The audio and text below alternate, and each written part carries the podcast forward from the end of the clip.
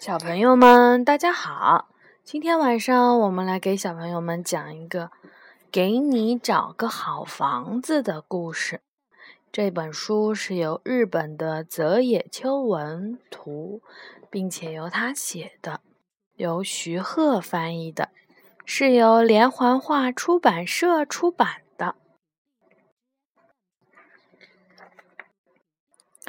这个故事的主人公银田，正如你所见，是一个很懒的家伙。一年到头，房子里都是乱七八糟的。一天早上，在银田乱糟糟的家里，来了一只叫做图丸的野猫。怎么了，图丸？来找我玩吗？图丸只是哼了一声。就从房子里跑了出来。涂完这家伙，他要去哪儿呢？银田决定追上去看看。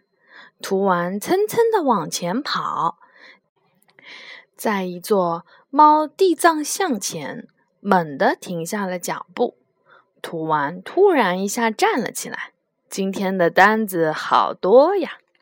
突。涂完站起来说话了。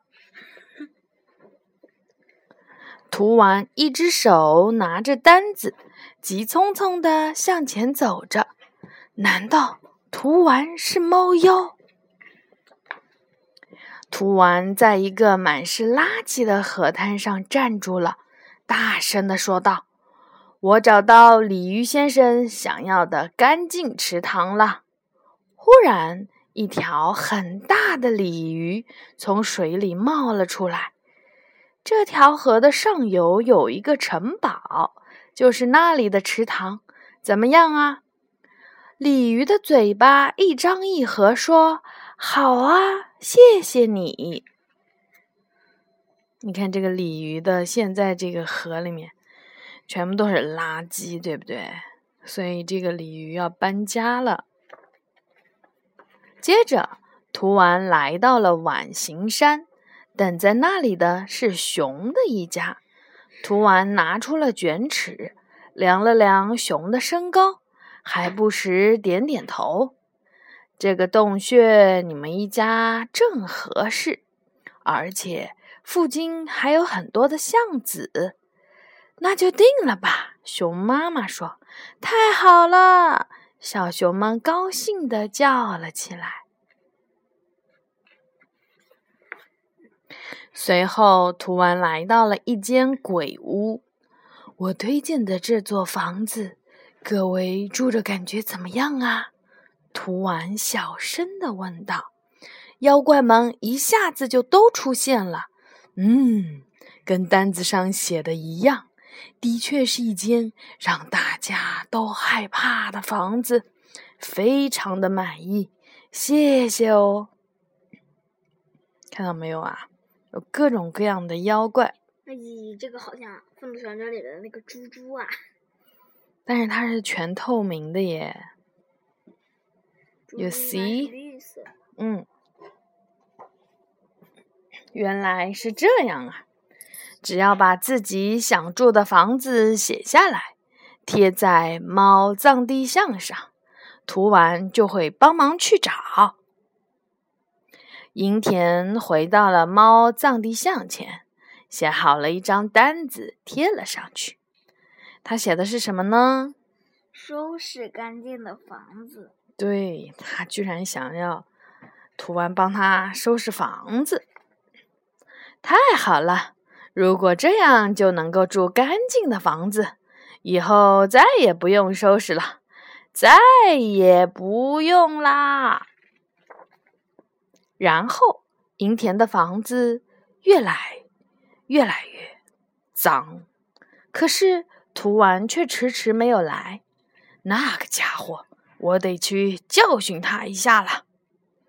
他最后已经住在垃圾堆里了，是不是啊？涂完站在城外一间又老又旧的仓库前，银田正打算叫他，就听见从仓库里传来了一个可怕的声音：“喂，涂完，也给我们介绍个好房子呀。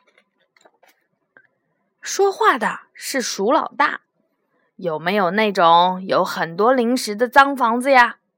仓库里传来了“对对对对对”齐声的附和。图丸若无其事地说：“那样的话，有现成的好房子哟。”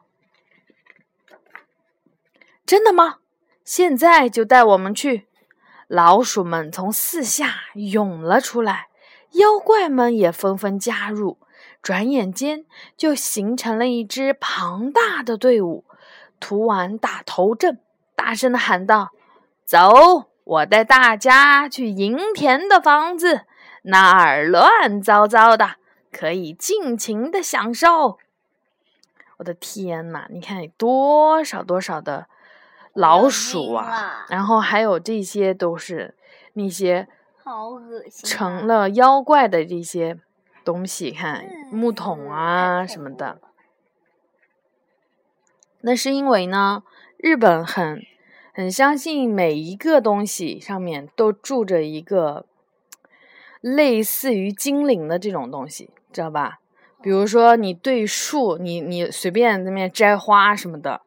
树这个精树住树的这个妖怪就会惩罚你，比如说你看看到嗯怎么说就是，反正他们因为是很长时间是农业社会，他就会对这些东西很崇敬，知道了吧？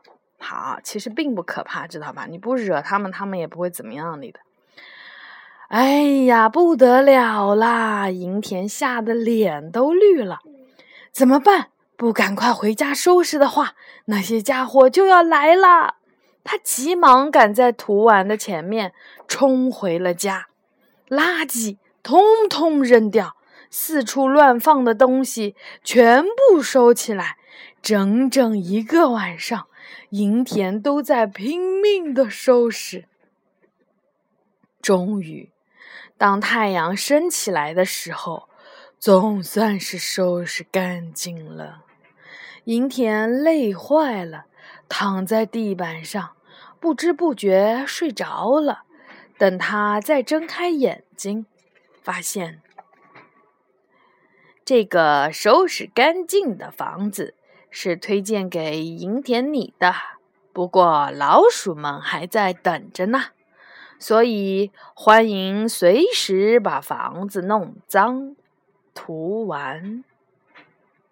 银田四下看了看，呃，这就是他想要的房子。